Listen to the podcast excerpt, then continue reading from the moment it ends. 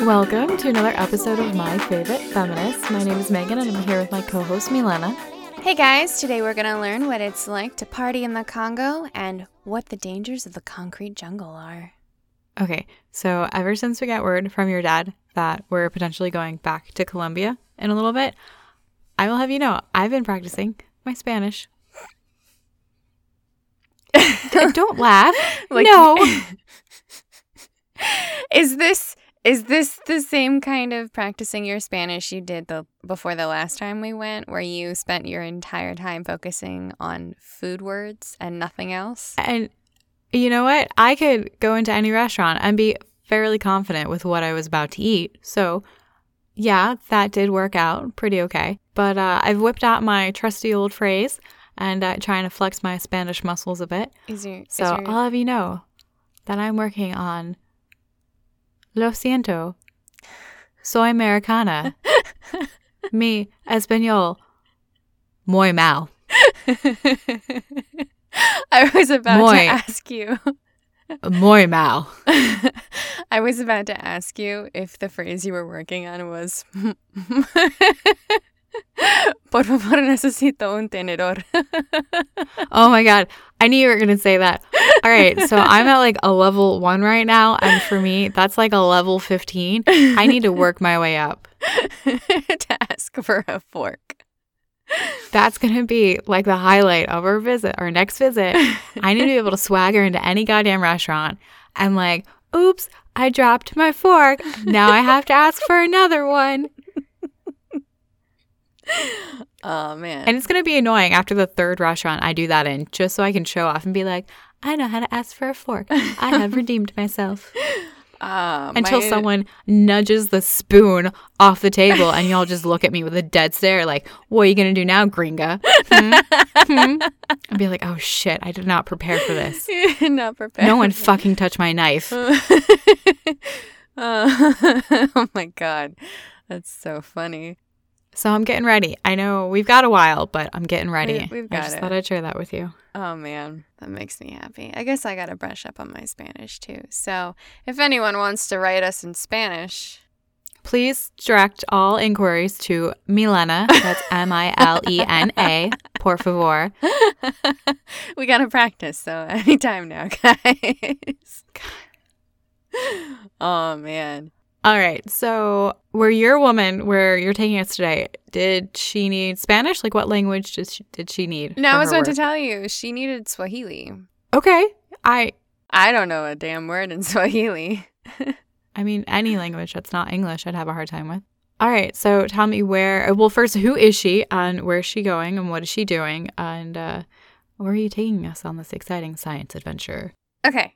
So, my lady is Dian Fossey, and I decided that I was going to reward myself from last week's mathematician. I was about to say what, like gold star. I'm not hungover for recording. Oh, that too. Yeah, gold star, not hungover for recording, although I did have a few beers last night.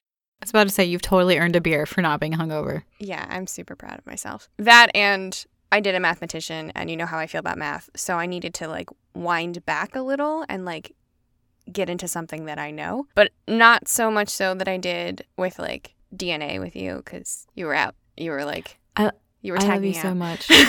Yeah. I mean, And- I'm here. I'm along for the ride. I might not understand where we're going, but I'm gonna try. I know, like that's that's fair. Like, thank you. I just know that like I'm not gonna dive deep. I'm gonna like make it super easy today, and I really wanted to like talk about somebody who worked with animals. So Dian Fossey was born January 16th, 1932 in San Fran, California.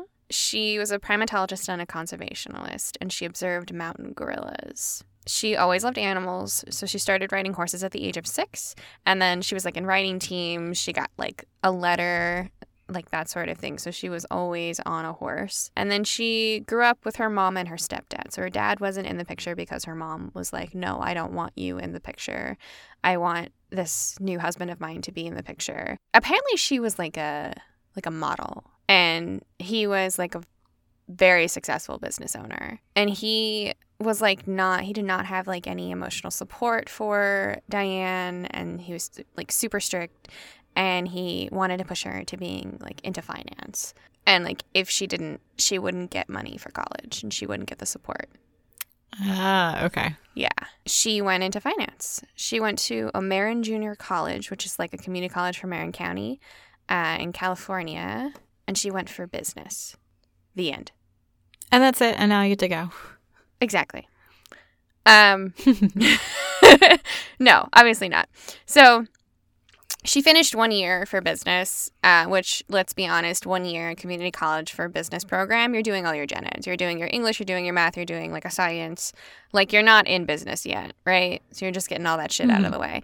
She finished her first year. In between her freshman and her sophomore year, she got a job on a ranch. She loved it. She loved working there. She loved working with the animals. She was super excited that she got to go, but she had to leave early because she got sick.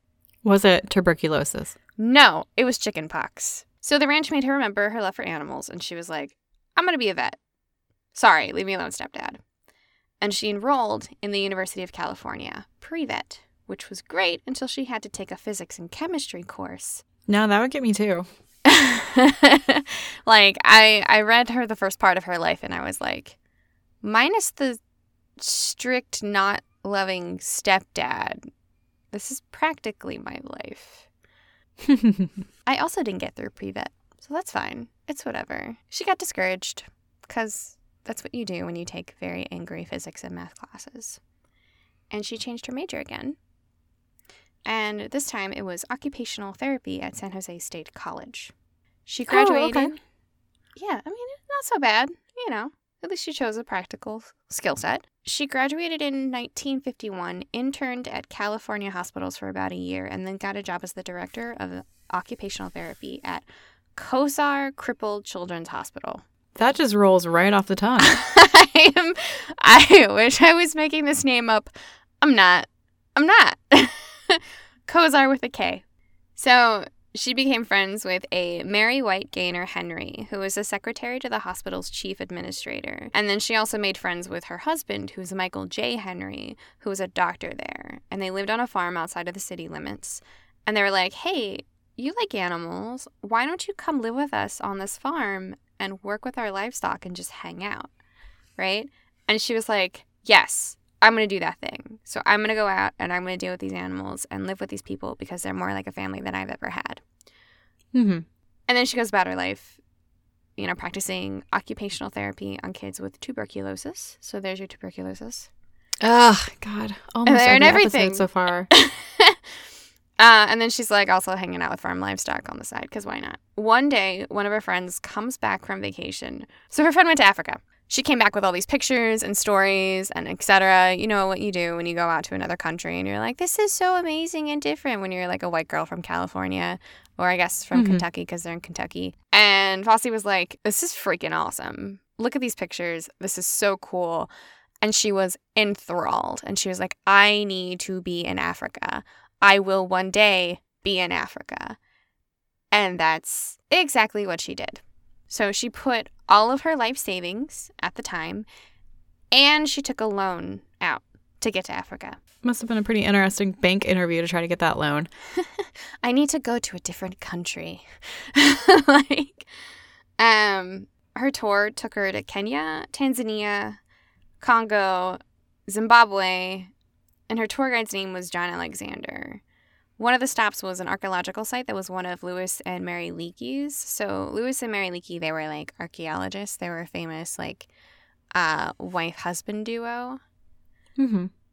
And the site that they went to was called the Old Olduvai Gorge in Tanzania. Uh, so when she went out there, she was able to meet the Leakeys, and Fossey names this moment as like a pivotal moment in her life.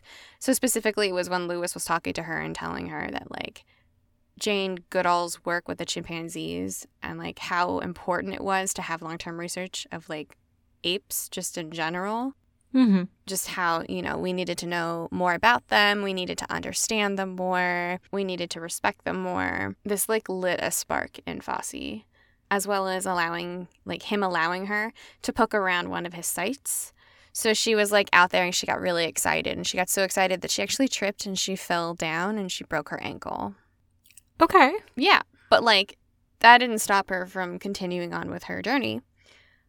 So she then went on into the world and she met a Kenyan wildlife photographers at a small hotel in Uganda near the Virunga Mountains. It was Mhm. called Traveler's Rest. And the hotel was owned by an advocate for gorilla conservation. His name was Walter Baumgartel. The photographers, Joan and Alan Root, allowed Fossey and her guide to camp behind their camp. It was while she was doing that that she got her first encounter with a mountain gorilla. Oh man, that must have been wild. I know, just out of nowhere. Like she was out, like maybe she was out like peeing or something, and then came back and there's a fucking gorilla there. Like what? You're like, whoa, that is not a raccoon. Like I'm a girl from California. I don't know what's happening, but this is great. I love you. That's literally her thought process. That's like me with any like dog I see on the street. I'm just like, can I pet you? Like that sort of thing. That's how she was like. She fell in love and was like, yo, I need to come back. And her first trip was essentially seven weeks long. Okay, that's. I mean, that's a good duration. It's not like you're just going for Yeah. like ten days. You went for a full two months. Like, that's crazy. So she goes back home to Kentucky so she could like live and pay off the loans that she took to take the trip to Africa. And when she did that, she published a few articles in the Courier Journal newspaper about her visit. Mm-hmm. You know, she was just writing about her two months there and she kept she kept a hold of them. Fast forward to 1966, a lecture tour brings Louis Leakey to Kentucky. Ah, so you know the archaeologist, the husband. Yes, yeah, that you mentioned was over in uh in Africa. Yeah, so he came he came back to the states and he did a lecture tour and one of the stops was in Kentucky. Mm-hmm. She stands in line to show him the articles that she wrote about her trip. And this catches his attention. He was like, "Look, we need somebody to head a research program, reach a, like a research study in Africa about the mountain gorillas. Will you do it?" Oh my goodness, that's so wild. Yeah. And she obviously is like, yeah. And like he like jokes around and was like, okay, but you need to remove like an appendix or, or your appendix first before we can send you over. And she like goes home and she tries to like make it happen. and he's like, whoa, whoa, okay, yes, I just wanted to make sure that you were serious enough. This is fine. Oh, holy shit. All right, be like, you can come with us, but first, you must lose an organ. Choose wisely. She was like, I'm going. What's in Kentucky? Some horses? I want a gorilla. Like, like straight up. It was crazy. Um, so he had this like habit of sending women to countries to stare at primates. okay, can you expand on that a little bit for us?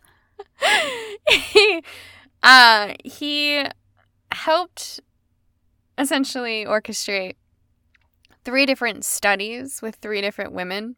So they were called the Trimates slash Leakey's Angels. Oh, Jesus. I Okay. know it's All it's right. intense. Prominent female scientists originally sent by him to study great apes in their natural environment. So Dian Fossey looked at the mountain gorillas. Jane Goodall was the chimpanzees, and then Mhm. I don't I don't know how to say this name. She's not American.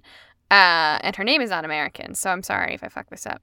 So Birute Galdikas Galdikas. So it's B I R U T E with a little like accent over the E Mhm. and then G A L D I K A S. So Birute Galdikas. Okay. She studied orangutans. All right. Well, yeah. Between the three of them, I mean, they've got they've got it covered. Yeah, no, I just I I I mean, we all knew about Jane Goodall. I kind of want to look into Bar- Barute, but if I can say her name correctly, I want to look into what she did too. Um, so it took him about eight months to get funding for this project. They were like, he was like, "Look, I'm sending this woman out to Africa, to the Congo. She's got a degree in occupational therapy. She likes horses. This will totally work. Trust me, guys. It'll be fine. It'll be fine. It'll be fine. Like, this is great. So this actually makes me feel a little bit better about my life choice or my life choices up to this point, where maybe somebody will send me Mhm. to Africa to like study some sort of animal that I would love to study. Anyone out there, if you're listening, I will drop my job and do this thing. Don't you worry. I got you covered. You I can have hope my appendix. No one at your workplace is listening. or your bosses.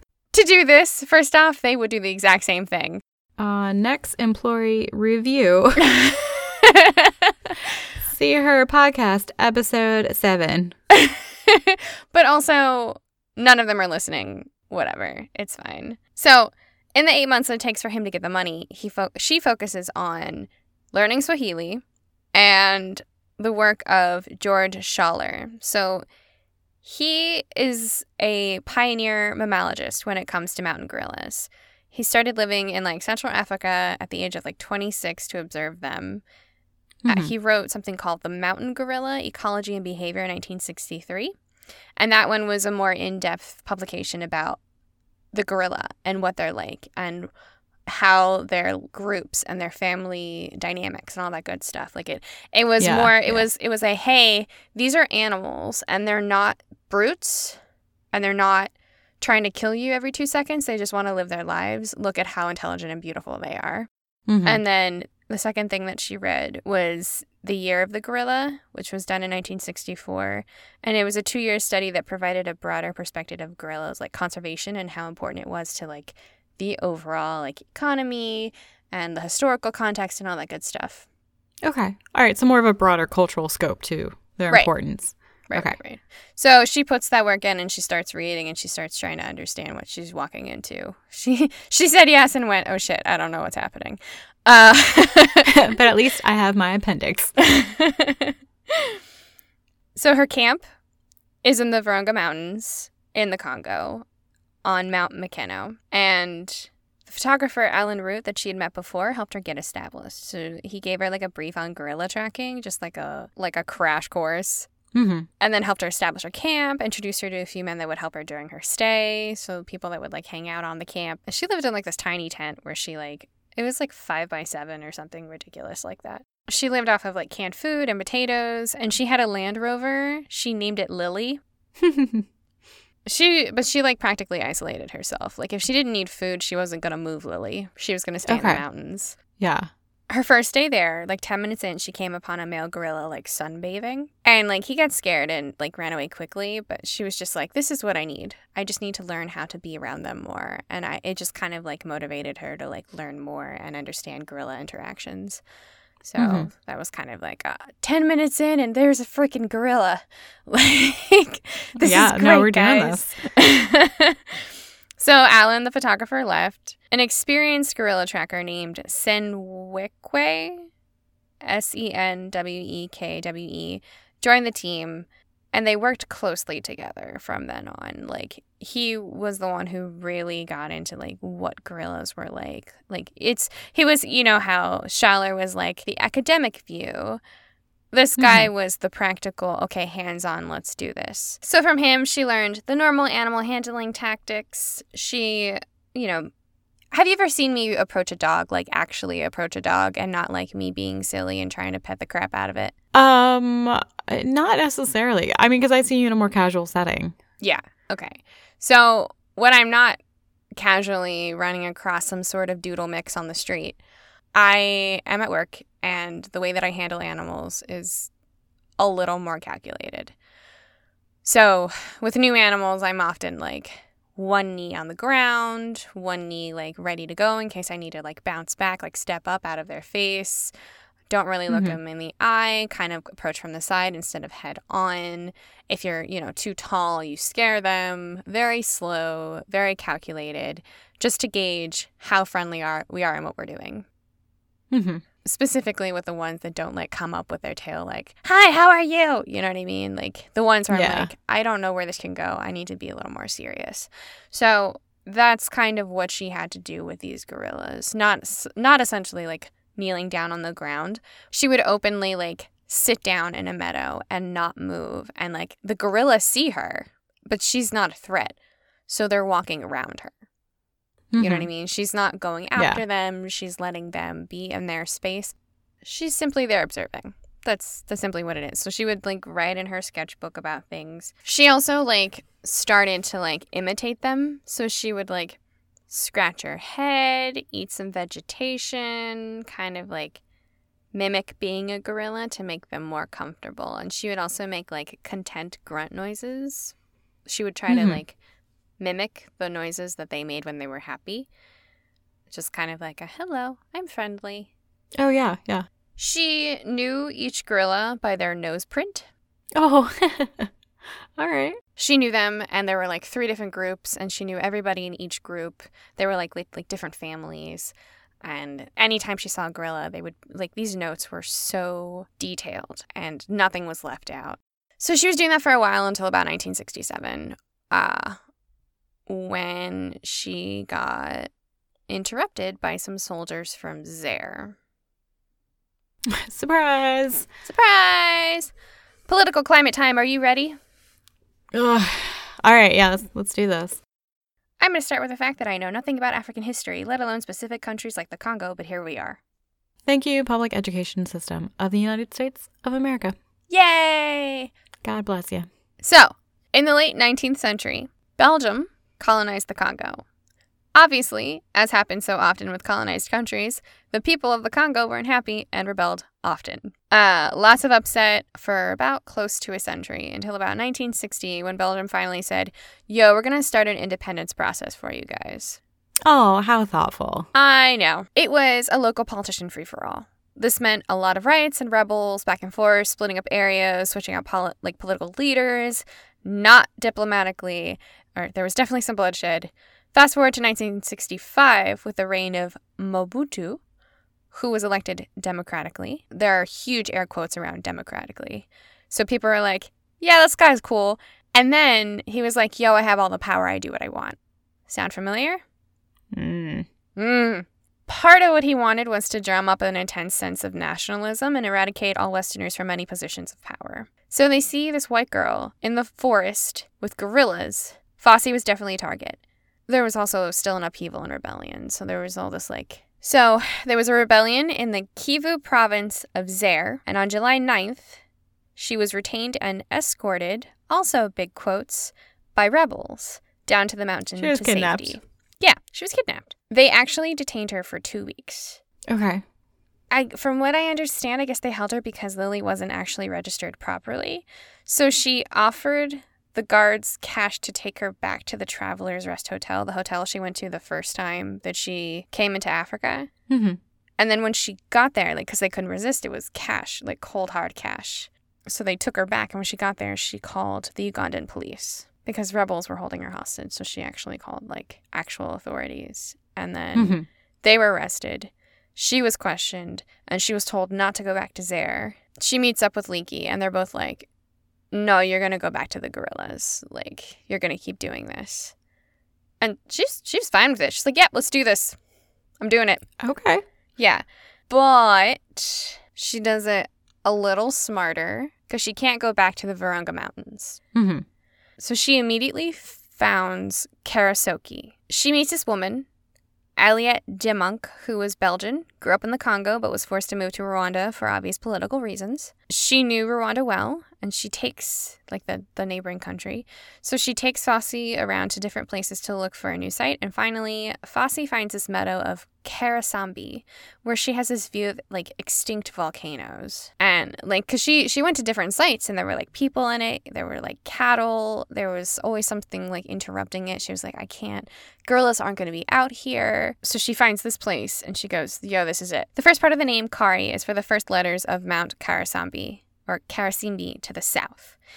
Uh, and the Soke at the end of the name for Karisoke is for Mount Soke, that was the north of the site. It was 25 square kilometers, so 9.7 square miles. And she apparently was known by locals as I don't know if I can say it. It translates to the woman who lives alone in the mountain. Yeah, that sounds about right. And it's mm, Nair, wait, Nair Machabeli or Naira Masibiri.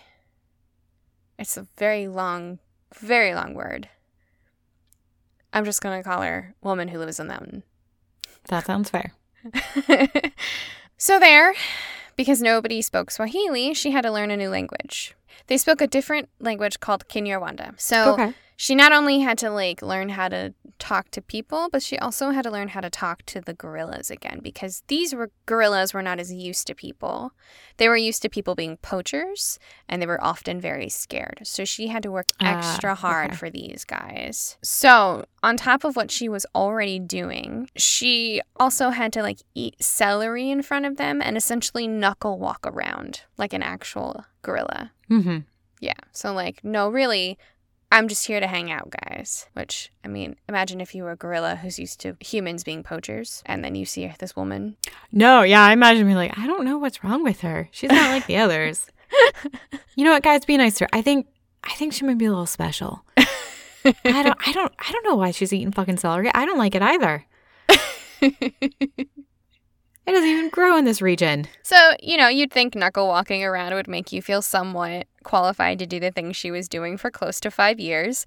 Uh, but Fossey didn't feel right. So, despite being photographed in 1968 uh, and followed around by a National Geographic Society photographer and doing her job for half a decade, she felt she wasn't going to be respected in the scientific community without doing something else. She didn't feel like she had the right credentials to get people's attention and to support more funding, so in 1970 she enrolled in Darwin College in Lake Cambridge, traveled back and forth between there and Africa until she got her PhD in animal behavior. Mm-hmm.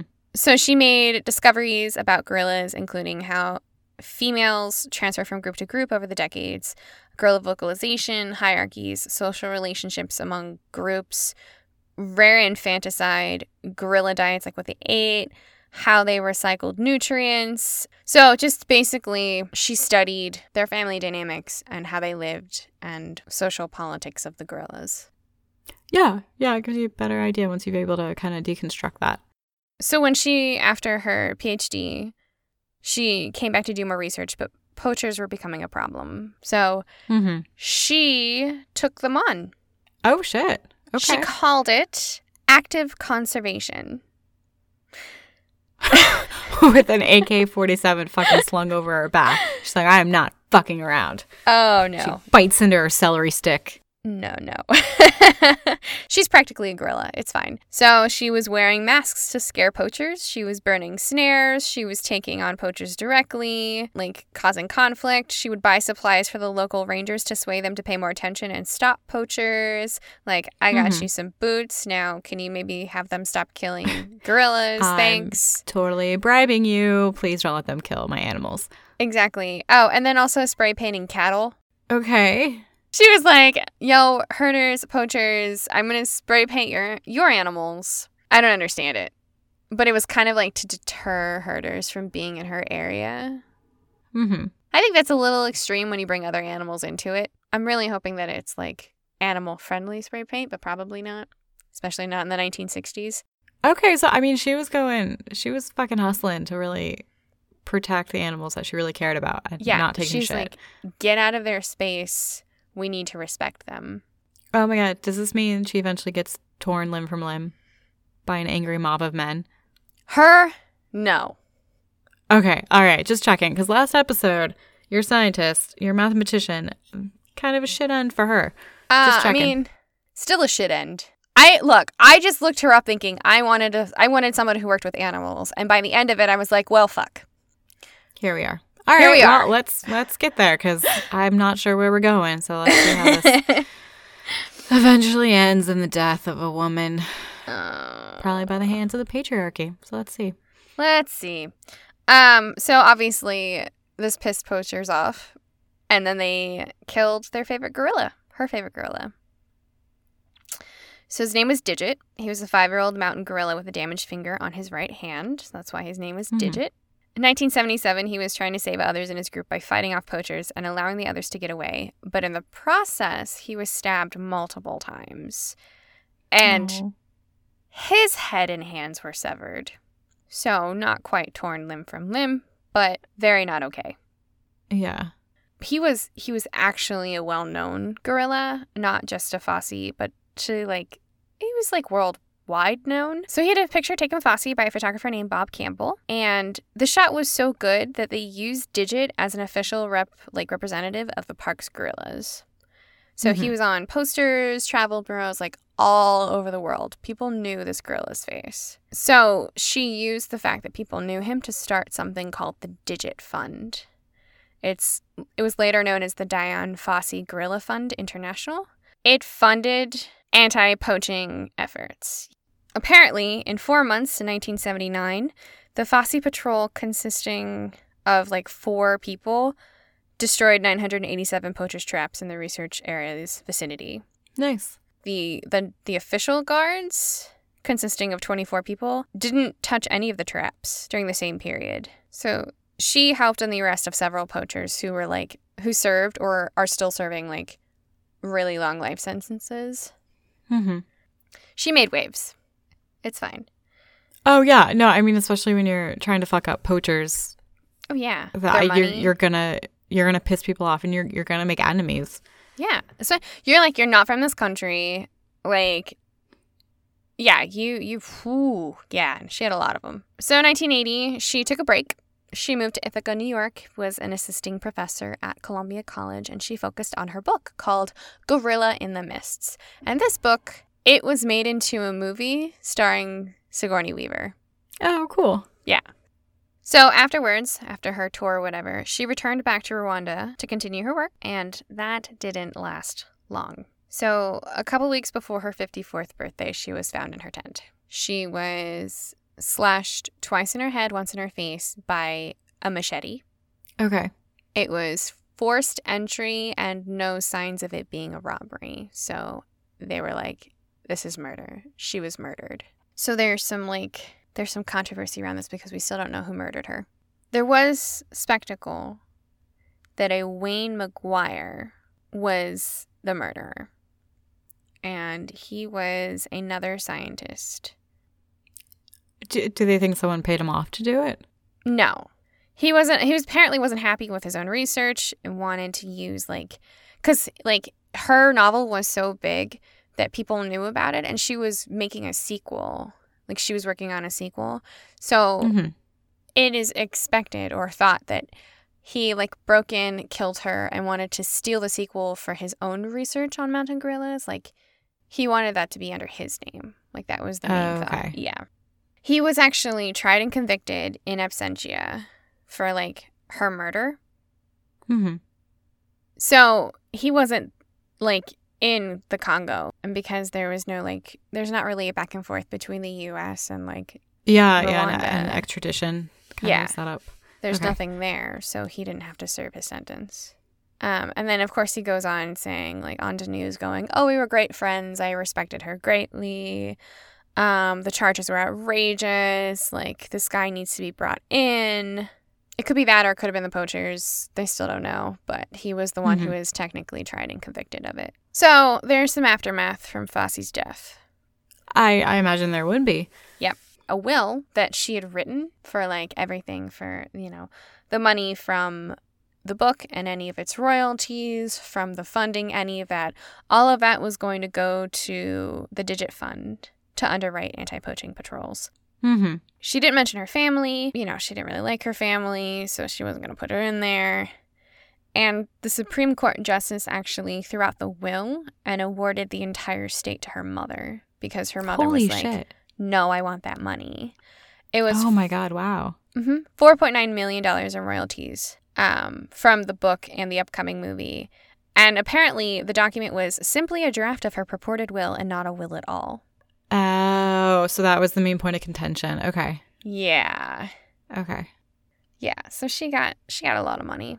And then the camp that she the research camp that she was on actually because of all of the political unrest and upheaval has been like destroyed multiple times, like built up and destroyed. Like the actual cabin she lived in is like barely there anymore. Mm-hmm. Her pupils kind of ran it until it was like looted completely. And then they like relocated it to Musanze. So Karisoke Research Center today conduct, conducts extensive like daily protection and like monitoring of the gorillas, but it's in like a different spot. Science, research projects, education initiatives, community health and development projects, it's all working towards giving back to the community. It's just been focusing on the protection and education of these creatures that she loves so much. Mm-hmm. Like all of her life's work went into these animals. And she's actually buried next to Digit. Oh wow. Okay. Yeah. so that I thought that was really sweet. Like they, she was Yeah, just like yeah. right next to him. So Hmm. that's my story. Well, that's fun. Yeah, So we've got murder murder and suicide, suicide. and uh, we're about to have an overdose. oh no! Oh really? Yeah. Oh god. Yeah. This is going to be fun. Oh, we really gotta like do more people who die in their sleep from old age. You're to like who I have to do for this episode because she's someone who like oozes sexuality. yes. This episode brought to you by Milena's Evil Laugh. That's the knowing laugh of like, yeah, get a girl. Get it. oh my god. Hi, mom. Oh, oh. Okay. I don't know. Did I tell you when I saw you the um when I went down that mom mommy loves us? Yeah, you mentioned that she's listened. I think that's pretty awesome. Hi, mom. She's actually listened to every single episode, and like she called me like while I was I think I was getting birth control, and she she left a voicemail. So like I was waiting for the doctor to come in, and like I couldn't call her because I was in like I was still waiting for the doctor. But like I listened to the voicemail, and I literally cried on that little like what's the what's the thing you sit on with the paper on it, like the the chair that you're supposed to sit on. Yeah, the exam table. The exam table. Yeah, I was on there. I was just crying. I was like, "Oh my god, she loves it. She's proud of me." And it was it was one of those moments. So, hi mom, I love you. Oh, I love you too. No, I love your mom too. I know. I, I think she knows too. But anyway, Yeah. No, I mean, uh, this one's a little bumpy just because she was going through some shit in her life. Um, for this episode, I'm doing Greer Lankton. And she was a sculptor, kind of most active in the 1980s in New York City, very much in the um, kind of East Village art scene. Researching her, it was a little different from the other artists and kind of groups that I've done. So people like the Guerrilla Girls and last episode Judy Scott, while they're not necessarily known to the public, they're pretty established in the art world. And Greer has a formal art education, and she was included in some prominent shows. But the literature on her is like comparatively sparse. Um, just because she'd be considered kind of marginalized like during her lifetime, and you'll get a better sense of why when I kind of get into more about her and her life. Growing up, Greer knew that she was different. For one thing, she was born a boy, so that'll do it. She was born April 21st in 1958 to a middle class family in Michigan. Dad was a Presbyterian minister, mom a housewife, and she raised Greer, then Greg, and his older brother and sister. He was the youngest, which I think explains a lot about younger siblings. hey, You guys tend to Come be a little bit more attention seeking, just, you know, in my personal experience as a as the oldest sibling. don't hate. You wish you were us. um, and from a young age, Greer says that he always felt feminine, which in the conservative 1960s in Illinois, like I imagine that was really tough. And with a direct lack of source materials about Greer and her family, it's hard to say what growing up was like. Later on, she's got work in a in a show in Pittsburgh, and in the artist statement, she is really blunt about some really fucked up shit that happened, like being sexually abused by a family member. And everything else that I came across and read about her, like there's no mention of that. There's there's no one from her family speaking about her. So things are a little bit muddled as to like what really went on, or you know, like kind of families like, no, everything's fine, and they're like, well then, I don't know, it doesn't sound like it, and be like, no, we love her, we would never do that. Wait, so they they acknowledged that she existed, but they just didn't. It's a little convoluted, and I'll kind of touch on that as we get into it. Because there's moments where you're like, oh, that's super supportive from her family. And then, like, fast forward a bit, and you're like, oh, that's actually kind of sounds a little shitty from her family. And again, there's, I couldn't find anything from her family about her at all. A lot of the times you do have family come out and be like, "Oh, let me tell you more about like my sister or my brother or my mom." There's really nothing about that from Greer from her immediate family. So things like I said, a little bit muddled here and there. Now, a friend of Greer's, Julia Morton, uh, she recalls a family picture of the family together, and it's really funny. So it's a sunny day. They're probably on the beach of um, Lake Michigan. There's mom, there's dad, the brother, the sister. Uh, we're talking khakis and sneakers and t shirts, and they're all smiling up on the camera. And then there's Greer. Impeccable Oh hair, black Chanel with high heels and red lipstick. Oh man. I thought you definitely appreciate that. Uh, I mean, you again, just gotta stand out. she's a little different from the start. Definitely very different aspirations, very different set of priorities than I'm potentially a conservative Midwestern family who's living in Illinois. Now, the town she went to high school in, Park Forest, was set up as like a super 1950s middle class community. And it was one of those like developed communities that came about post World War II, aimed at being like an all American city. And during Greer's early years, the town was booming. And ever since then, the population slowly declined. But okay, this is a random fun fact. So, LA County, it's the most densely populated one in the country. The county she lived in, in Illinois. in Illinois, second most densely populated county in the country. Too many people. Get out of my bubble. I thought it was intriguing. I just I would have thought like maybe like like Atlanta or New York City or Philly or DC. Wasn't counting on Chicago. Now, as a kid, Greer recalls making dolls at a young age, like as young as 10, from whatever materials that she could find. She used socks or pipe cleaners or flowers. And it kind of would be interesting to see how things might have been different if like her parents had just gotten her Barbie dolls. But, you know, since there's no account of her childhood, I mean, who's to say she didn't play with her sister's toys? Oh, she absolutely did. Okay, as the younger sibling, I'm going to say that I definitely snuck into my brother's room to play with the toys that he had. Yeah, and I mean that totally most likely happened, but again, there's there's no record of that, so I've, I have no idea. So it's kind of all speculative. Like the majority of artists covered so far, they expressed an artistic skill from a young age. Greer was was doing that with her dolls, and that carried over later on, like professionally in her creative practice. So that's something that kind of stayed with her. Now, after high school, where she was an honor roll kid, I could find that. God bless the internet. 3.5 to 3.9 GPA, sophomore, freshman year. Better than mine. she went to the Art Institute of Chicago and then later Pratt, which is in New York City. And I feel like it was in New York City that like really came into her own. Now, at this point, it's in the late 1970s that she's moving from Chicago to New York City. And I imagine for Greer, it was probably like really amazing to be away from her family and everyone in the town she grew up in and just be like whoever she wanted. I kind of have that like nice fresh start in New York City. And it wasn't long after she moved to New York that in 1979 she had sex transition surgery. And things are also a little muddled here. Now, some people say that for Greer's mom, it was easier to have a trans daughter than a gay son. Oh. It's and I'll get into that a little bit later on and it kind of sort of makes sense, but still, you know, doesn't sound super supportive right away. And for the, the surgery itself, like supposedly it was the dad's congregation that raised the money that paid for the transition surgery. Oh. Yeah, like again, What? there's these conflicting things. Okay, if this was NPR, we'd be all like,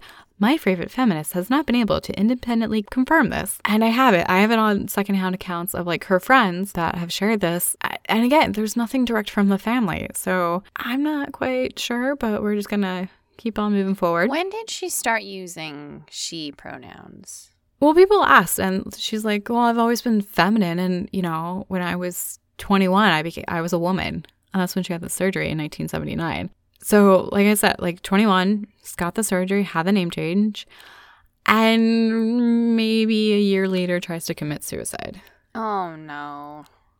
Yeah, again, that was something that was kind of thrown in there by one friend, and no one else is mentioning it, which, you know, I get it, a little bit of a taboo subject. So, in terms of if she was okay with trans- the transition, if it was forced on her, or if there's other stuff going on, it's and there's no records from her when it comes to that stuff. So, um, not quite sure. Now, briefly on the history of sex change surgery. As early as 380 80 BC in Greece, there's records acknowledging a fluidity in gender you know between the traditional binary of like man woman. And there's there's different terms across various cultures for a third gender in south asia. We've got the hijras kyois in thailand and the the mukas in mexico. And i'm sorry if i butchered any of those terms. It was in the 1860s that we've got a german legal academic a karl heinrich ulrichs who was the first to formulate a scientific theory on homosexuality.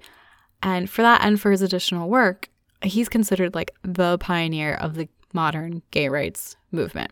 Um, there's essentially there's a point he was in front of German parliament, and it was like, "Hey guys, you know it'd be really cool if you could stop discriminating against gay guys because you know like I'm gay," and everyone was like, "All right, Carl, like whatever, like ni- nice idea, but we got shit to do." And he was like, "No, really, like can we stop being you know discriminatory?" So he, what was his theory? His theory essentially was that a homosexual man was a female psyche confined in the male body. Because he's around the same time as Sigmund Freud, so we have this all this like psychoanalysis going on. Yeah. Yeah. Interesting. It it is. And I didn't research this point so much because I really wanted to focus on Greer. But so fast forward to Germany from the 1860s to the 1920s, and there's a doctor, a Magnus Hirschfeld, running a clinic called the German Institute for Sexual Science. And it's here that the first sex change operation happened. And up to the 1970s, the emphasis in sex reassignment surgery is dealing with those female psyches trapped in men's bodies and transitioning them into women. I mean, as a transgender individual, yes, but if you're just gay, Well, I mean there's there's a whole lot of different theories and I'm I'm focusing more on her work and her art, but I feel like that might have been part of the structure that dictated that type of surgery and also from a technical standpoint a little easier to do, you know, male to female than female to male. I mean, it took quite a bit for that type of surgical advancements to be more of, a prominent thing. Now, the details for those surgeries have been lost along with other records for the institution because the Nazis burned down the library. those fuckers, of course they did. Yeah. Now, jumping to the 1970s in the United States, and sex reassignment surgery has advanced, although it's still hindered by kind of social and cultural stigma, which is still a reality today. Now, for Greer, it's not stated where she received the procedure in 1979, but she was left with side effects, and that contributed to uh, continued drug use to manage the pain. A year later, here in the in the US, the American Psychiatric Association officially recognized gender identity disorder, which is now gender dysphoria, um, in 1980. And with this formal medical recognition, it opened the way for those diagnosed to receive care that was legitimized and thus covered under insurance. Nice. Yeah. Well, I mean, they're still debating the actual clinical diagnosis, and that's the whole another issue. But in theory, you know, treatment like hormonal treatment shouldn't have to come out of pocket and should be covered by insurance. But even today, I mean, that's that's still an issue is getting those those treatments financially covered by your insurance. Now, jumping back to New York City and Greer, it's the 1980s. She's in the East Village, and you know, being in art school, I'm sure made that transition smoother as opposed to being in the 1980s and back in Park Forest, Illinois. After graduating from Pratt, she really fell in with the whole East Village art scene. And that's a pocket of Manhattan that you'll be familiar with because it was depicted in Rent. that was specific to the 1990s. Yeah. Yeah. So very artsy, very counterculture. Uh, starting in the 1960s, it really was an area for artists and musicians and students. Rent was cheap, and the counterculture vibe had already been established the decade prior in the 50s with the beatniks. And like the combination of creativity and drugs and anti establishment attitudes, it was really artistically fertile. This is the neighborhood that punk originated. For a time, Iggy Pop, uh, he and Greer like lived in the same building and he became a collector of her work. Oh, shut up. Really? Yeah. So I, I mean, this pocket it was really creatively dense, and there's there's a lot of big names that have come out of that era and that period of time. So while we've got punk going on, we've got postmodern art, and essentially that just means art that's getting a little less formal. So we've got things like conceptual art and installation art kind of coming about, and some of the biggest names to come from this this period. Jeff Koons, are you familiar with him? He does the, the giant dog inflatable balloon animals. Oh my god, no. Yeah. Okay. Yeah, yeah, yeah. Oh, wasn't there was like a whole lawsuit that surrounded him? That wouldn't surprise me. Um, so he's he's like one of the biggest names right now in in contemporary art. And Jean Michel Bas- Basquiat, I'm so sorry if I'm mispronouncing his name. In 2017, a painting of his became the most expensive American artwork sold for over $110 million. What was it of? Um, uh, Skull, he, and he's part of, uh, it's the 27 Club, right? Yeah, he, he passed away from a drug overdose when he was 27 and was known for like his street art and also did music too and graffiti art and very much like anti-establishment outside traditional art world kind of vibe. Hey, guess what? Did you just fart? No, I was going to say that in a couple of months, we're not going to be eligible for the 27 Club. I'm okay with that. I'm totally okay with that too. We survived. I'm, yeah. All right. Well, don't jinx us just yet.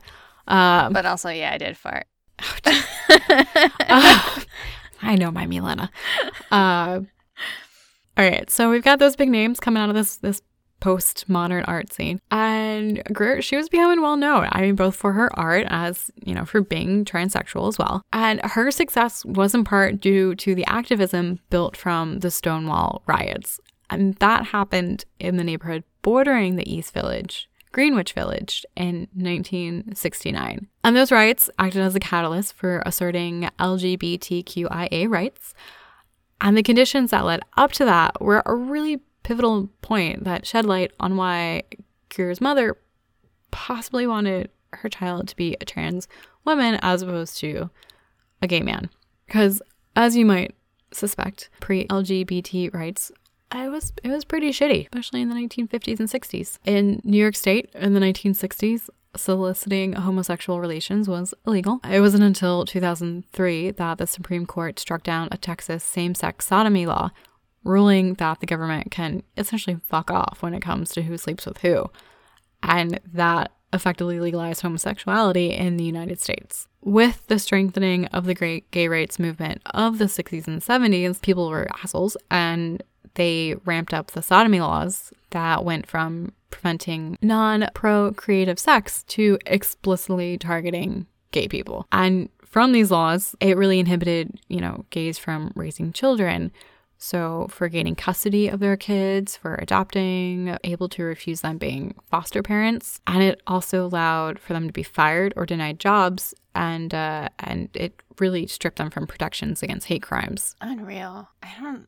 And I mean, it wasn't until 2003 ruling that those laws were ruled discriminatory. And that's just like a slice of it. That's just a little piece of much larger, broader issues. And, you know, with those few social and legal hurdle- hurdles that a gay person would have faced, Greer's mom, you know, in wanting her child to have a sex change surgery, you know, that could have been her way of trying to protect her child from that. Because suddenly, if you're a woman and you're in a, you know, like a heterosexual couple, like you don't have to worry about any of that. That's true. So it's this weird loophole. But I mean, even then, having that transition, like, there's still a lot of social stigma associated with it. So, you know, either way, you're.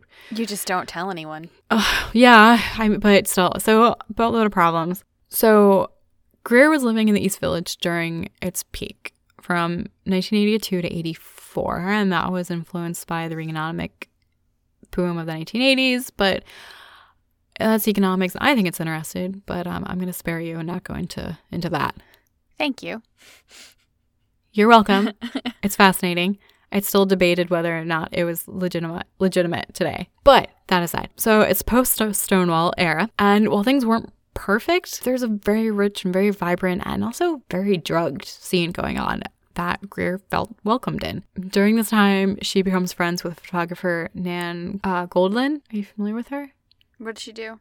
All right. Well, she documented Greer and others during this time, not necessarily as like an outsider, like a documentary photographer, like looking in, but she was she was someone in the community, absolutely immersed, and she was like detailing it and what she was going through. Gotcha. Uh, so very counterculture stuff. In 1996, a documentary was released about Nan and her work, titled "I'll Be Your Mirror," and if you guys check out the show notes, there's a link to it and you can watch the entirety of it. 45 minutes. It's pretty interesting. And that included Greer. So it was her along with Nan's other friends, and they're reminiscing about, you know, those old days in the East Village where they basically had no money, but were partying and doing drugs and having a sexy good time. So at the same time, you've got all this going on. Crack cocaine has hit hard in the 80s. I need exactly one crack, please. Just one. It's I mean, it's it's cheap and it's easy to get your hands on, especially in New York City. And at the same time, there's this gay plague that's hitting people. Mm. And in the 1996, you know, documentary, like Nan in this interview interviewed, they talk about just how hard it was because a lot of the people that they're talking and they're reminiscing about are dead and have died from AIDS. Shit. It, yeah, no, it, God, there's this one heavy moment where she includes a couple, a French couple, one a gallery owner, and the other a also an artist, but a bodybuilder. So of course the gallery owner, like compared to like his partner, seems like so scrawny because the guy's so beefy, but he's just like he's like a normal size. And she was good friends with him, and I, I totally forget their name. And the the gallery owner gets gets AIDS, and so she documents the couple but there's this this really powerful photo she took where you know this big buff bodybuilder is gently bent down and kissing his partner on the forehead, and I mean he looks like he's just been starved to death. Oh my god. Yeah, I whew, sitting out on my front porch watching this on my computer and tearing up, thinking like, what if that was you? Like, what if that was my partner? Like, all the bargaining, you'd, you'd be like, just take, just, just split my life force. We'll go halfsies and we'll just we'll go out at the same time together. And just I, I can't imagine just how powerless you'd be in a situation like that watching your loved one just, Just dying before your eyes. Yeah. yeah. And i mean i'll touch on well i mean it was fucking hard. I, greer said that going to new york city was like going to a ghost town. All the sex and drugs of the the early to mid 80s it left a lot of people vulnerable and a lot of friends died. She said that after she reached 40 friends in her phone book that she had to write that they they died. She she stopped keeping count. I mean, it's like devastating losses. And ugh, God, the fucking Reagan administration was doing shit. They were focused on their trickle down economics rather than the growing numbers of people dying from AIDS. And when Reagan's press secretary was asked about it, like for the first time, people laughed. They legit thought it was a joke. What? What? They were just like, ah, that's that's not even a, on our radar. Like what? Yeah, no, and so in the show notes, I've included a link to a piece including a short documentary about it, and it includes the original audio, and there's also audio and, or a transcript of it in the article as well. And the reporter, I forget his name, he he addressed them and he was like, "Look, you know, we've got X amount of people dying from this disease called AIDS. Is the president aware of it?" And the press secretary Larry just kind of like like brushes off like what like I don't know what you're talking about and they legit laugh What an asshole. yeah what's worse though is that that same reporter follows up and by now it's i think about two years on a significantly more amount of people have died from it and he asks again and again there's laughter in the press room because it's like whatever like i'm dealing with the president of the united states like i don't have time to care about gay people dying Unfucking. it, real. yeah, no, it'll it'll piss you off. So, in that same 1996 documentary, Greer says like it just as easily could have been her to get sick. I mean, she was doing all the same things, um, and she just as easily could have been exposed to HIV. But instead, it was the drugs that killed her. Well, it's gonna be one of the three things, right? Yeah, yeah. Now, for her art, uh, Greer's in her 20s. She's living it up. And while she's partying and doing drugs, she's doing the art making. And as a kid, you know, her interest in dolls followed her. And that's what she's making. Using mixed materials, she'd create these figures of like various sizes. And typically, all her sculptures were rendered with this like hyper awareness of the body. And like the level of intention and detail that went into them, along with the exaggerated forms, made them this like combination of both beautiful and really grotesque. And what's cool is like she made all her her forms like with articulating armatures so that we, she could move and pose them. And she gave her dolls like taxidermy eyes and at times actual like real hair and teeth. So she she put a lot of a lot of time and effort into really crafting these really strange but I think absolutely amazing dolls. In a 1995 interview, she says that she collects photographs of people like who are very skinny or very fat, and her use of the body in her pieces like touch on these larger social themes that American culture has with the body. You know, you can never be skinny enough. Like, and if you're not super skinny, then of course you're fat. And having transitioned at the age of 21, I'm sure that kind of awareness of her body and her unique position of seeing it as like a male form and a female form was like this constant undercurrent for her. And and part of that manifested in her eating disorder. And since she was 19, I, she was dealing with anorexia. Oh man. So she's like not eating and she's like putting drugs in her system. Yeah, yeah. So I imagine a very heavy toll on her body. Oh no. And you can see like her own anorexia like displayed in her work because at times you have these very like skeletal figures with very protruding bones. So, but then there's also these very like generous and robust figures. So she tend to work at these two like opposite polarizations of like what the human body is capable of and these two extremes. In terms of who she sculpted, uh, it was a mix of herself and friends, and also the occasional celebrity the most recognizable being Jackie Kennedy. Jackie Kennedy was perfection. Okay. Yeah, and it, it also kind of speaks to like Greer's glamour and her own aspirations and how these are things, this beauty she like idealizes. And in the the sculpture she did of Jackie Kennedy, and she's wearing the same outfit the day that her husband was assassinated, and she she did all the costume work. Oh wow. Yeah, and there's a on the suggestion of a, um, I believe like a gallery owner, she started doing photographs of her work. So she'd posed her sculptures and her, you know, her dolls and kind of make these scenes for them.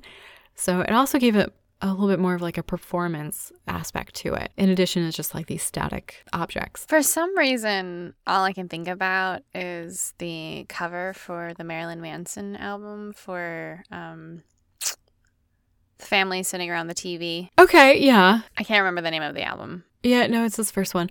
Uh, Portrait of an American Family. There you go.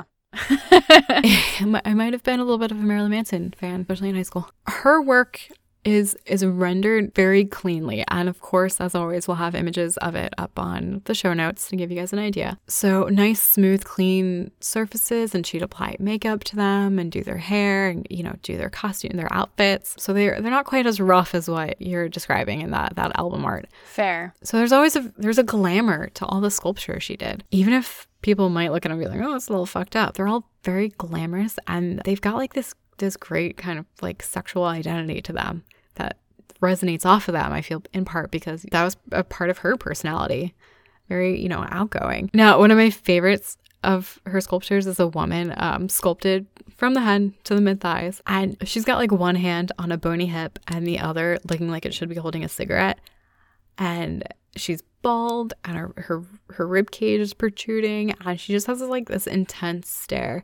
And with all of her work, there's just there's such personality and intention in expressively like modeling the characters. Like it's just it's they're all so distinct. And like I mentioned, you know, they they radiate like this sexuality and there's a vitality to her work that's just unflinching in who she's depicting. One of Greer's most prominent works is a bust of Candy Darling and she was an actress and a muse to Andy Warhol and like a, a, transsexual icon. She she was more a prominent figure in the 1960s. And Greer did a bust of her with this like heart-shaped cavity in her chest and it's slightly larger than life. And it's got lyrics on the back of it from the Velvet Underground who wrote a song about Candy Darling. And Candy, she died young at 29 from cancer. And unfortunately that, that kind of came to mirror Greer's own life. Now, Greer's work gained attention with her inclusion of the 1981 New York New Waves show that the Museum of Modern Art put on with their PS1 gallery in Long Island City. And from what I've come across, it sounds like it was a really fun, like,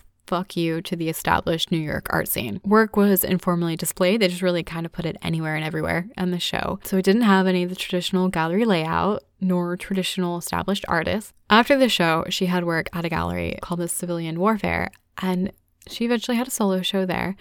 And like the turnout was great. You know, friends were saying that she was glowing in the spotlight. In 1982, she becomes really good friends and eventually marries uh, designer Paul Monroe. And he was a business partner to her friend that I mentioned earlier, Julia, and she's the one who described that family photo of her at the beach with her family in Chanel. And together they worked Einstein's, and that was a, a clothing boutique that Paul ran along with Julia. And Greer used that front window as like her own gallery space and also a little bit as a theater. So in the front window, she would display her her dolls and she would craft scenes and costumes from them. And like I mentioned, like the the photographs as well. And you know, her work is a little strange, but as her friend Julia put it, you know, Greer was warm and generous and quote, also reflected in her work a unique, isolated vantage point, you know, on both sexes.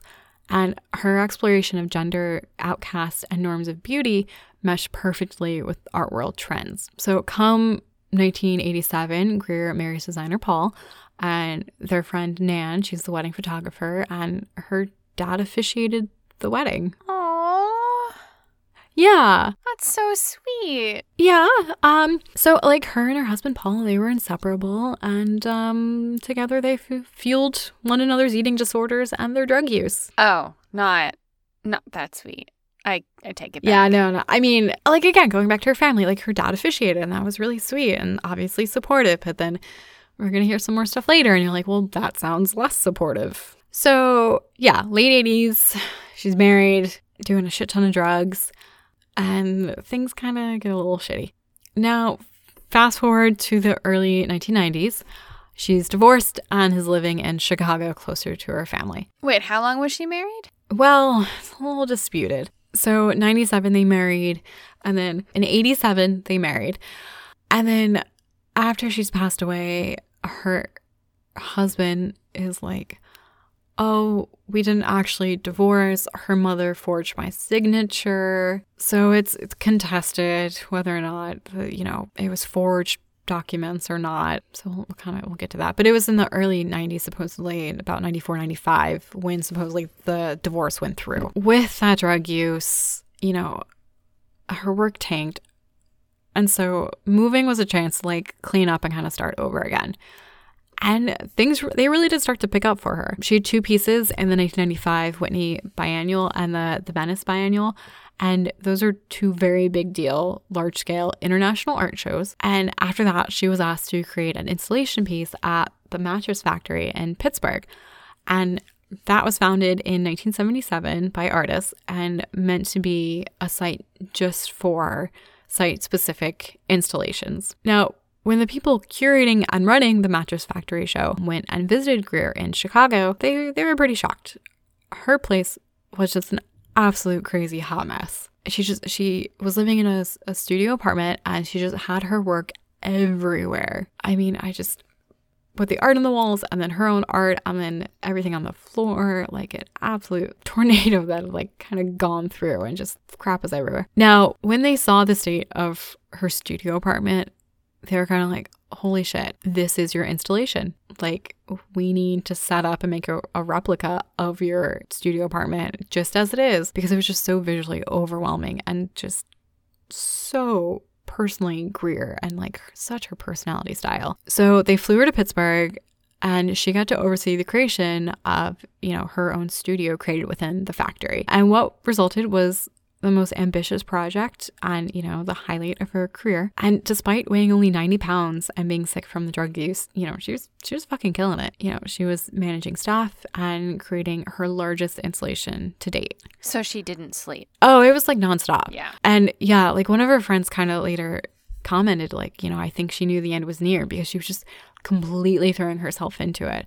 And even though she had all these like personal things going on, and even just physically how draining it must have been. Like she fucking pushed through it and hustled the fucking got that shit done. Oh. And what resulted? Was that her final piece? Yeah. Oh no. Yeah. We'll get to it. We'll get to it. And what resulted is a, a replication of her studio. I mean, the ceiling is painted with stars, sculptures and dolls line the room, and you know, art and photos like cover the wall, like most of the wall space. And it's this really surreal space to like walk into and to think like someone actually like this is their studio that they they live in. It's not just like a work studio because you've got all these like strange characters. I think they really reflect like yourself and these characters also touch a little bit on like puppetry too. So with all the characters packed into this room, it almost has this like Jim Henson feel to it. it. You know, it looks like the sculptures at night might turn and talk to one another. Like that's just how much personality that they that comes across. And one of the pieces that she has, which is pulling from I think just what she witnessed people go through with AIDS, is this like life-size, just absolutely emaciated figure lying in bed, surrounded by empty pill bottles, just staring up at the starred ceiling. And unfortunately, I think it's a little bit of foreshadowing as to, you know, kind of how she was found Yeah. Yeah. Yeah, don't worry. We'll get warm and fuzzy next episode. I promise. no murder, uh, no suicide, and no overdoses. I pinky promise. She uh she was found in her bed.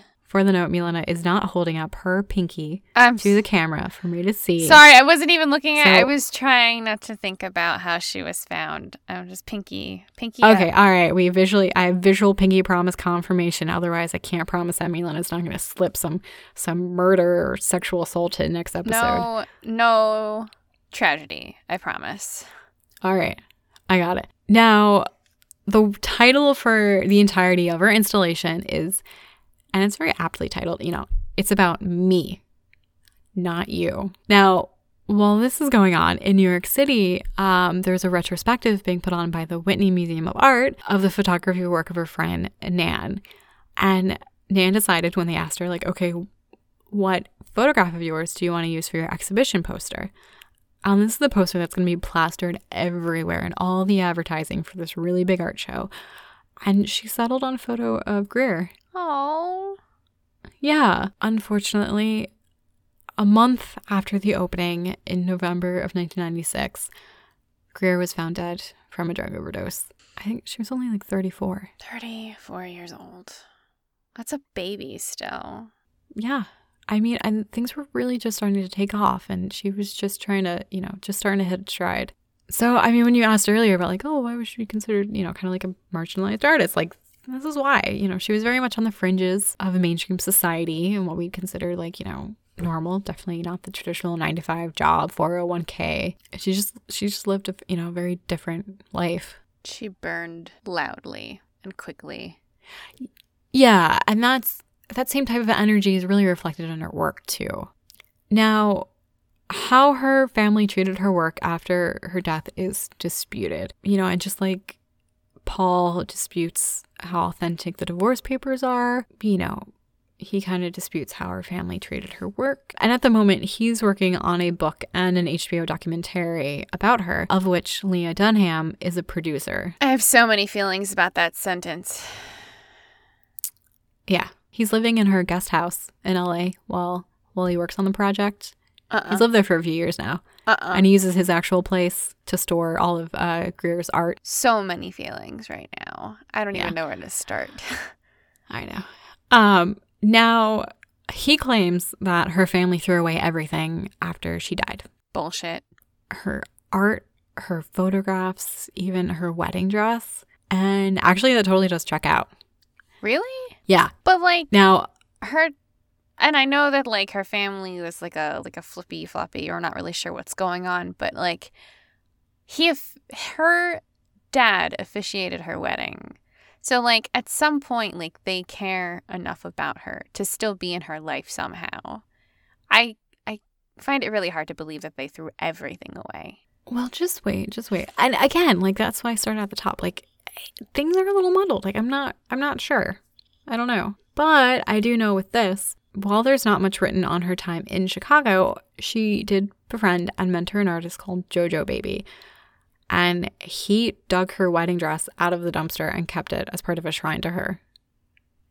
Oh man. So obviously they were willing to throw away her wedding dress. I mean, what else were they willing to throw away? Uh, And again, we don't know if maybe it was like a sibling who was doing this or if there was infighting with the family or, you know, I have no idea. A few years ago, there was a short documentary uh, profile profiling Jojo Baby. You know, he's a Chicago based sculptor, performance artist, and also an influential figure in the Chicago drag scene. And in the documentary, he talks about Greer teaching him, you know, how to make armatures for the dolls and what materials to use. And she really passed on how she made her work like to him. And like her, you know, he was fascinated with dolls. And with the wedding dress that he got out of the dumpster, like he made a shrine to her and included a likeness that he sculpted along with it. oh my god, that's her family. Yeah. And, you know, after her death, the installation piece at the mattress factory, it was it was put into storage. But then in uh in 2006, I believe, her her family donated it, so it's now on permanent collection. So again, I mean where her family stands on her, like I've I've no idea. Like they've donated her work, but at the same time they're throwing everything out of her studio apartment. And I feel like that's in part why Paul stepped up to represent Greer. You know, he's been collecting as much of her work as possible, but unfortunately, the friends and collectors that had her work, a good many of them died from AIDS. So she didn't really have anybody. Well, no, there's just none of those like original collectors today. And so what happened to the artwork after all those people, you know, passed, it's you know, it's a little harder to track down that artwork. And he's been putting together the art for a, a project called GLAM, the Greer Lankton Archives Museum. And he's committed to ensuring Greer's creative legacy. Even though she had a traditional art school education and displayed works in galleries, the circumstances under which she lived, you know, kind of pushed her to the margins of society. And that that otherness, you know, living out of step with mainstream America, it created like this really powerful, emotionally charged body of work. And I feel like that directly confronts a lot of unpleasant or, you know, sexually charged realities that most people don't want to deal with, let alone talk about. And going back to her artist statement for the Mattress Factory, where she mentioned that sexual abuse from a family member, I mean, she lays out some other heavy shit, like the drug abuse and the mental illness. And for me, the richness of her art, you know, that while at times coming from a hard place, you know, she chose to keep making art and making well crafted, beautiful art that, while some people might call it fucked up, I think making art probably helped her get through her fucked up moments. And so for me, I mean, that's why I chose her for this episode. And uh, that's why she's my favorite feminist. yeah, so we're, we're really ended on a nice warm and fuzzy ending for both our, uh, our, uh, our people. I'm so sorry. I really thought it was going to end well. I obviously never saw the movie on My Lady.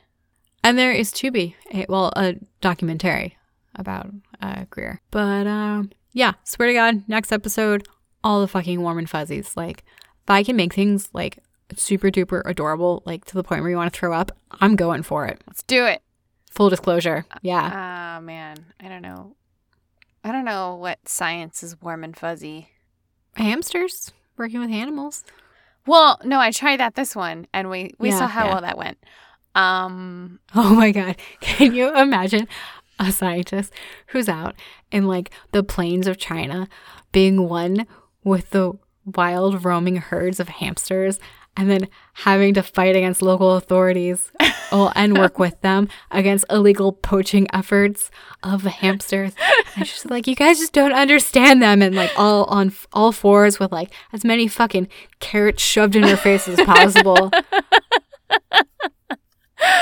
okay. Like, somehow that just doesn't have the same alert as like studying oh my God. fucking gorillas. So orangutans. We're gonna chim- chimpanzees. We're gonna travel all the way back in time to 2008, I think, uh, when little 17 year old Milena got a hamster for the first time in her life.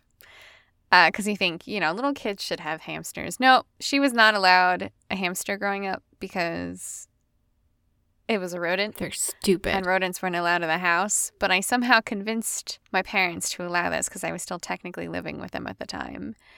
And I brought home the best hamster in the world. His name was Dio. I hope you could feel, imagine my eye roll at that. He was the best fucking hamster, Megan. The best hamster. And I will explain that in a second. He smelled funny. I'm going to say it. He did. He was he a hamster. What did you expect? I didn't like it. So I bring home this hamster. Megan is my best friend at the time. She still is, obviously. She comes over all the time, right? And she asked me, why the hell, you know, did I have a hamster? What's so great about a hamster? Meanwhile, I come home with a hamster, a hamster cage. It's like three hamster stories tall. I spoil the crap out of Dio. And then a whole bunch of magazines where I just like read through and absorbed all of the knowledge of hamsters, and I told her many things. One of which was that hamsters get diabetes. Oh, I forgot about that. the second was that they originated in Africa. I think the teddy bear hamster originated in Africa, and the dwarf hamster originated in China because she was asking, where they even came from, how they even existed. And I was like, well, they essentially, you know, used to live in the wild and we just like took some of them in. And she has never been able to get over the fact that hamsters were just living in the plains of Africa. I just think it's a ridiculous visual. I mean, to imagine them scurrying around. And then one of them checking their little watch and be like, wait, guys, wait. Oh, time to check our blood sugar. All right. But like, there are smaller animals that live in the wild. I just think it's silly. Anyway, the reason I'm just gonna also throw this out, the reason Dio was the best hamster in the world was because he loved the Beatles, one, and then he was so old, like so old. He lived two and a half years, which is super long for a hamster. But I had gone away to college at that point, but I couldn't take him with me, so he waited an entire semester as an old man to wait for me to come home and cuddle him before he finally passed away. He cared. Okay. All right. All right. If you say so. He fucking cared. I don't I don't want to tarnish the love that you have for your dead hamster. That would make me an asshole. What type of friend would I be? R.I.P. Dio. All right. Well, thank you guys for listening to another episode of My Favorite Feminist. We really appreciate it. Now, me and Lena, um, as always, if people are interested in seeing our show notes where they can see images of the work that both amazing women did, uh, or learning more about us on those social media sites, where can they go? So the show notes you're going to find on myfavoritefeminist.com. If you wanted to hit us up and say hi, we have an email. Email us at info at myfavoritefeminist.com. We have Facebook and Instagram, both under My Favorite Feminists. I am holding myself accountable sometime before the next episode comes out. There will be a Twitter account. I promise. You can hear us on Spotify, TuneIn, Stitcher, and iTunes. And while you're listening to us on iTunes, you can go ahead and rate us. And also in the comment section below, we're going to lighten the mood. Let us know what your favorite pet was, what their name was, why they were your favorite pet. And we don't discriminate. So we like furry things, we like scaly things, Please tell us about your dead creatures. or alive. He, they could still be alive. Okay. All right. I personally have I'm just four saying my animals. scruffy butt's the best butt. Megan, how many do you have? Um, I have I've got one little adorable scruffy butt who is the best dog ever. He's very But spoiled. I mean, let's be honest, all dogs are the best dogs ever. Unlike hamsters, who Oh. are smelly. Excuse you. um, so until next time, we'll see you then. Have a good one, guys. Bye.